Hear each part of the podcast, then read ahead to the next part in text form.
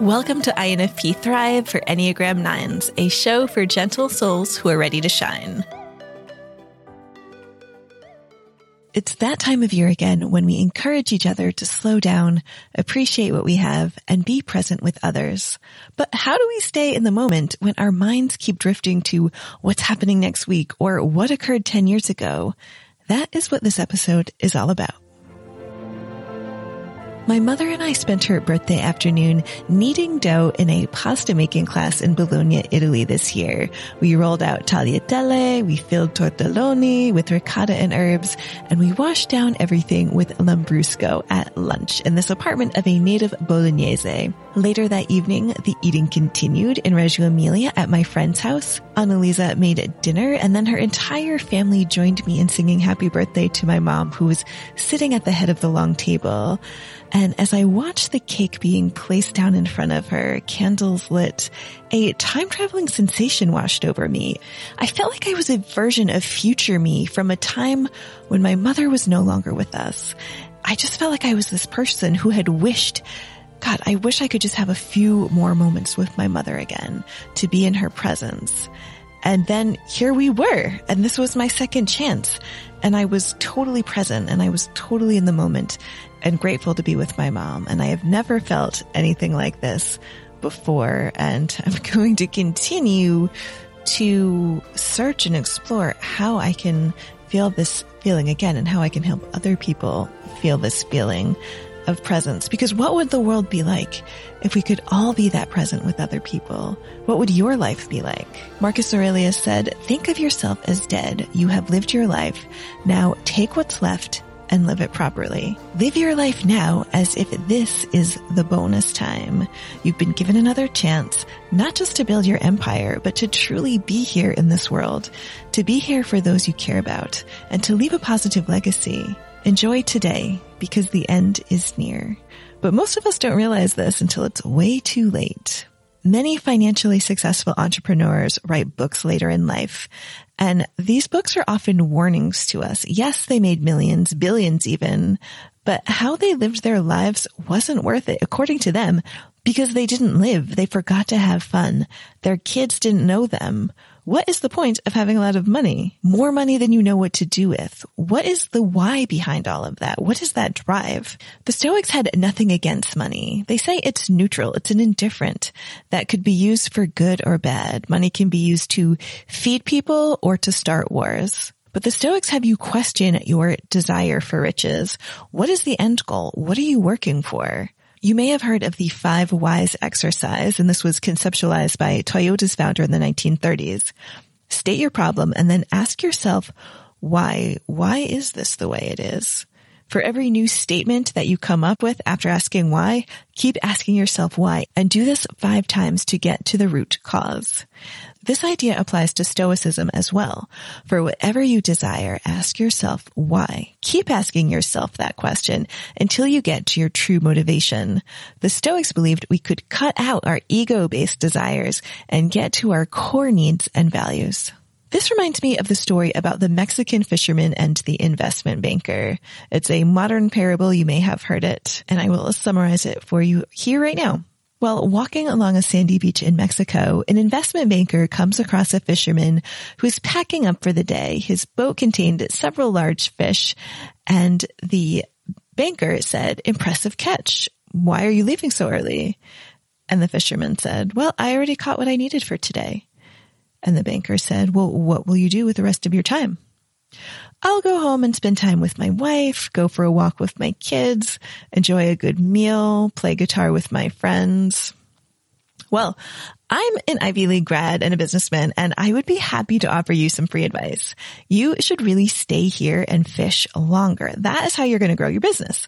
Then you can afford a bigger boat, and then you can get a bunch of boats and hire other people to work for you. And then you can move to the city where you can manage your fish empire and you can get involved in production and distribution and meet investors. Well, how long will all of this take? About 20 years, but then you could make millions. You will take your business public and sell your shares and you will become very, very rich. And what would I do with all that money? Well, you can move to a quiet Mexican beach town, spend time with your wife, go for walks with your kids, enjoy a good meal, play guitar with your friends. The point of the story is, as you can probably guess, the fisherman was already living his best life. He was spending quality time with people he loved. He didn't need to get caught up in making millions for the sake of making millions. What do you really value? What is the end goal? How can you cut out the middleman and go directly to what matters to you? Considering these questions helps us minimize distractions so we can focus on the here and now. What do you cherish above all? What is really important? The Stoics said not just to imagine that our life ended and then we are given another shot, but also to imagine that the things we value are no longer here or that we never had them at all. Marcus said, look at what you have, the things you value most, and think how much you'd crave them if you didn't have them. But be careful. Don't feel such satisfaction that you start to overvalue them so much that it would upset you to lose them. End quote. We often take what we already have for granted. The practice of wanting what we already have is an effective twist on expressing gratitude. Imagine you are lacking something that's already in your life and concentrate on how great it would feel if you could obtain it. Feel into that want. And then be grateful that this is already your reality. And I'm not just talking about material wants, but things like good health, the fact that you have a roof over your head, a warm jacket. What I've talked about so far are cognitive approaches to stay present and stop taking life for granted. From my experience, this can only take you so far. Living in the present moment really requires paying attention to your somatic intelligence, that is, the wisdom of your body. We make sense of our present moment by filtering it through our past experiences. Our bodies are reading the room and sending information to our brains in the form of physical sensations that we feel in our bodies. This is called interoception, your perception of what's happening inside your body regarding physical sensations like hunger and also emotional sensations like a shiver down your spine. Have you ever felt like you should be working when you're with your family and friends? Maybe you constantly feel like you have more to do or whatever you're doing, you should really be doing something else. We can get really caught up in our heads this way. We need to get out of our heads. And here's how. We need to slow down and pay attention to those physical sensations and get curious about what they mean. I can definitely relate to feelings of having too much to do and not enough time. This striving, future focused, yet still distracted by a lot of busy work, at least for me often. And for me, these physical sensations feel like a tug of war inside of me, where part of me is pushing forward and another part of me is pulling back and I can feel this war inside of my chest, these sensations. Now, let's say I'm feeling this when I'm walking with a friend. We're walking along the beach and the messages that my body is sending to my brain is, this is nice, but you should be at your desk. You should really head home soon. Don't go out tomorrow because you have a lot more to do. This sort of soft alarm. Instead of trying to fight thoughts and sensations like these, we can pause and be mindful of them. We're not trying to suppress them. We're just letting them be in our awareness. Then we can take a deep belly breath to open up and just melt away some of that tension that we're feeling. And then ask ourselves better questions that connect to our values. Questions like, what is truly important to me? What if this is exactly where I'm supposed to be? 10 years from now, how will I wish I had spent this day? I think this is a really key question that we should be asking ourselves. What if this is the last day I ever spend with this person? Someday it will be. And then hand on heart, if you want to really feel those responses. What are you feel, physically feeling when you start to consider 10 years from now, how will I wish I had spent this day? Chances are, if you are on a walk with your friend, you're having a nice time and you really take a moment to be mindful. This is exactly where you were supposed to be. 10 years from now, you are not going to wish you were sitting alone at your desk. So what are you physically feeling when you connect back to what's truly important to you and relax into those loving sensations? Notice what feels different from that striving feeling and shifting into those feelings of connection. How is your posture different? Maybe you've relaxed your shoulders and are feeling more at ease. Presence comes when we start working with all three of our intelligence centers. So not just our head and heart, our, you know, our brain and our emotions, but our body as well, our instinctual wisdom. A few years ago, Tim Urban, the blogger at Wait But Why, wrote about how much time he had left based on a lifespan of 90 years. And he drew visual examples. So he had about 60 winters left, which he represented in snowflakes.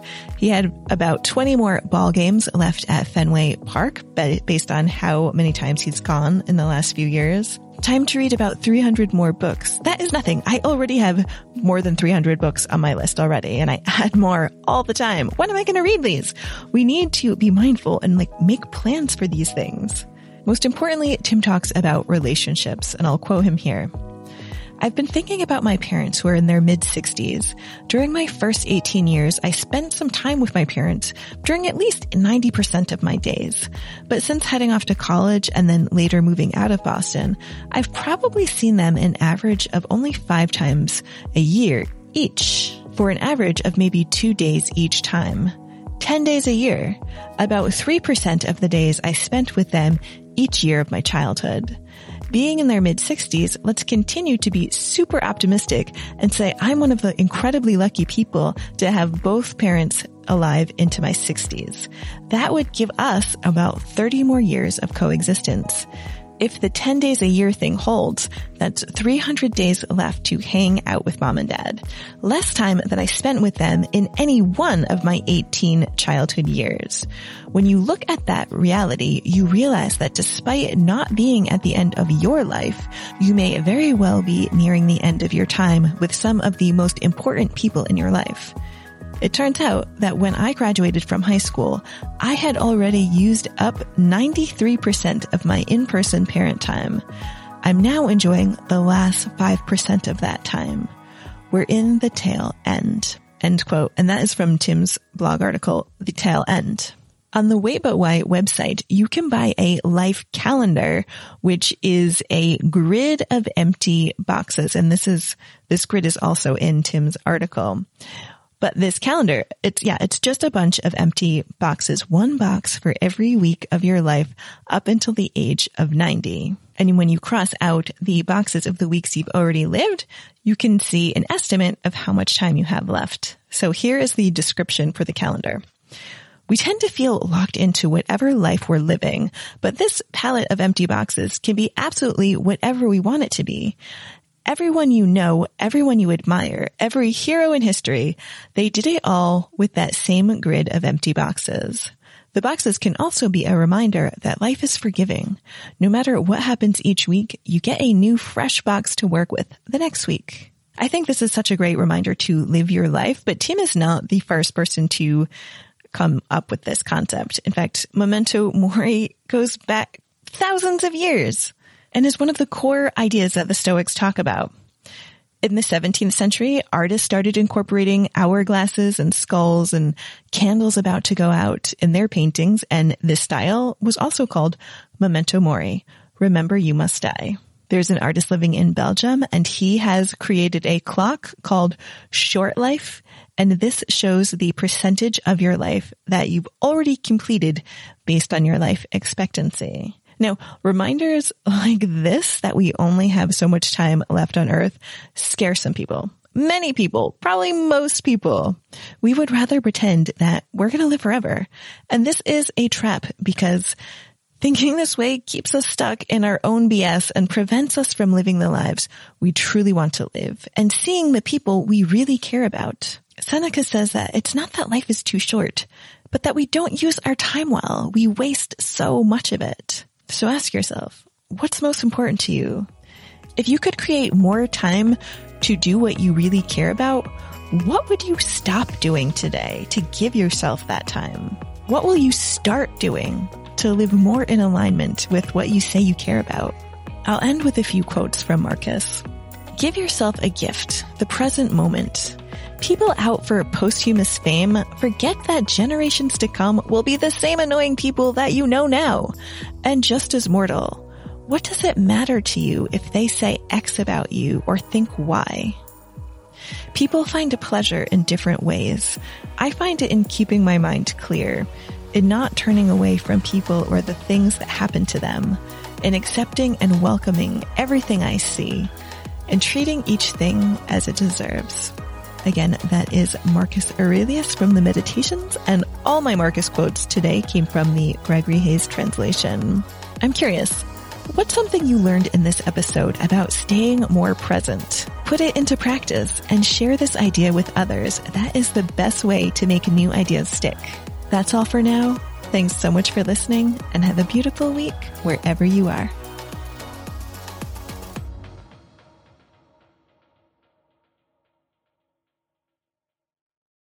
Hey, let's continue the conversation. Head on over to my blog on Substack for more content on how to thrive through better communication, stoicism, and global exploration. That is right, blogging is cool again over on the Substack platform.